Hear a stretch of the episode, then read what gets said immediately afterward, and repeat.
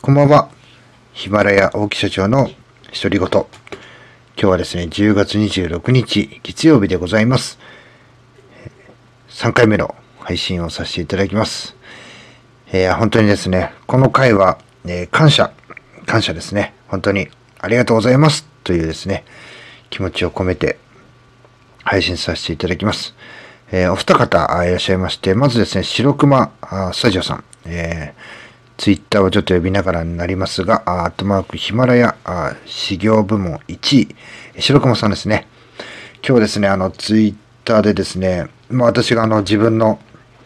チャンネルをですね、えー、ちょっと宣伝を、沖社長の独り言、まあ、見てくださいっていう、聞いてくださいという意味でですね、ツイートしたんですけども、まあ、対極的視点やコンサル的立場から、えー、ビジネスを語る配信者は多いけど、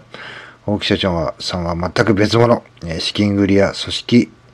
運営といった現場の生っぽいところを語ってくれている、えー、すいません、漢字が読めない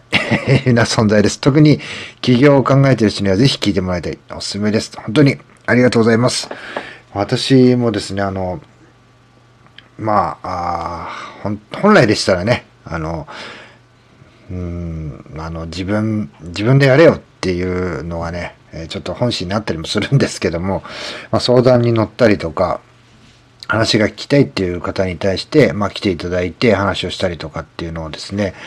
まあ、少ない回数ながらに、え、やらさせていただいたんですけども、やっぱしあの、なんていうんですかね、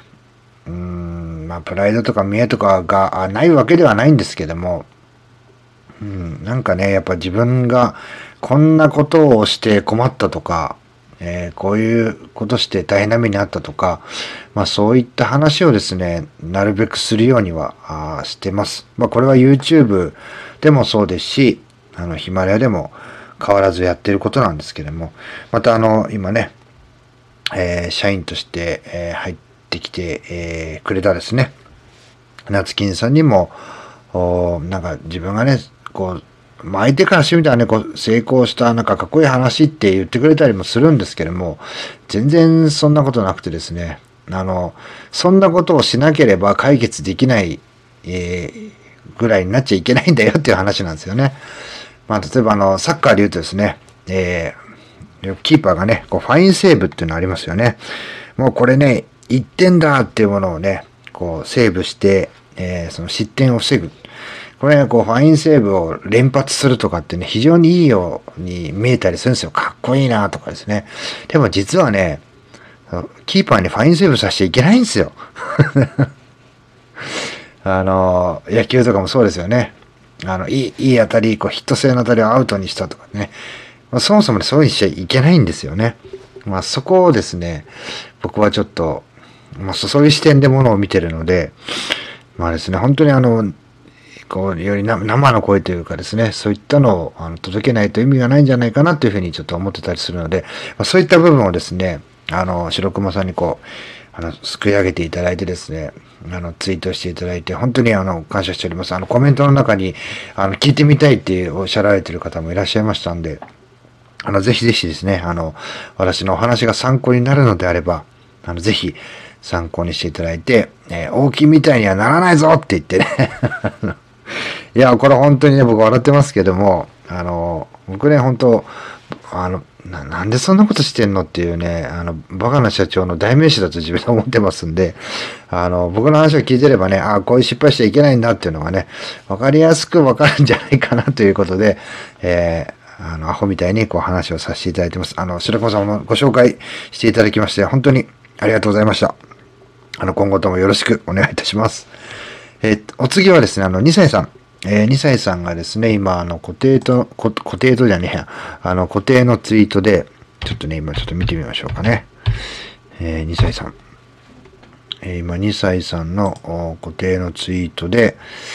えー、2歳さんのあの、ファーストアルバム、えー、風に吹かれるようにっていうですね、8曲入りの、えー、これをね、あの、買っていただいた方に、まあ、ゲットしていただいた方に手書きの年賀状を送ります。えす、でに CD を持っている方でも大丈夫です。まあ、2枚、3枚、複数枚買えようってことですよね。で、あの、年賀状プレゼント企画っていうのをやられています。2020年の12月20日までなんですけども、私ですね、あの、なんかね、こう、近づきになるとかね、こう、おべっかを使うとかじゃなくて、あの、純粋にあの、二歳さんのオリジナル曲もカバー曲も聴いて、あの、うちの社員のね、夏金さんとかもそうなんですけど、